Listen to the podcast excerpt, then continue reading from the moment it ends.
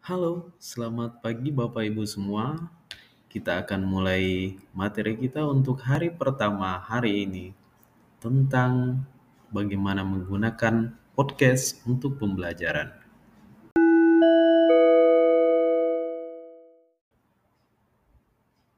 Podcast menurut pendapat Philips merupakan file audio digital yang dibuat dan kemudian diunggah ke platform online untuk dibagikan dengan orang lain.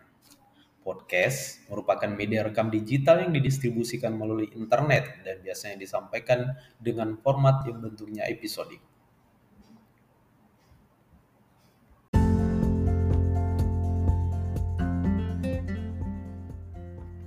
Yang kedua, terkait dengan sejarah podcast yang ada di Indonesia. Uh, podcast di Indonesia dipopulerkan oleh seorang komika namanya Adriano Colby uh, melalui podcastnya podcast awal minggu namanya atau PAW.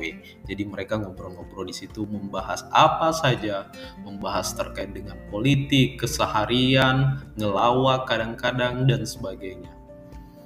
Dan uh, setelah semakin berkembang sampai saat ini dari 2017 Eh, sampai di 2019 sudah mulai menggeliat terkait dengan podcast ini dan akhirnya pada saat pandemi seperti saat ini podcast digunakan untuk mendukung atau suplai pembelajaran.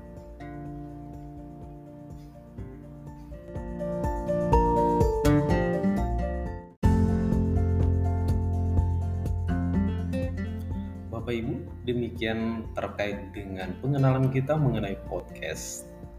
Selanjutnya yang terkait dengan bagaimana membuat sebuah podcast, bagaimana menulis naskah, dan kemudian bagaimana melakukan perekaman akan kita lakukan di episode berikutnya. Terima kasih atas perhatiannya. Sampai jumpa. Hei hei, apa kabar? Sudah selesai. Mas, mau nanya, ini kenapa sekarang lebih banyak atau sangat banyak orang mencoba peruntungan melalui podcast?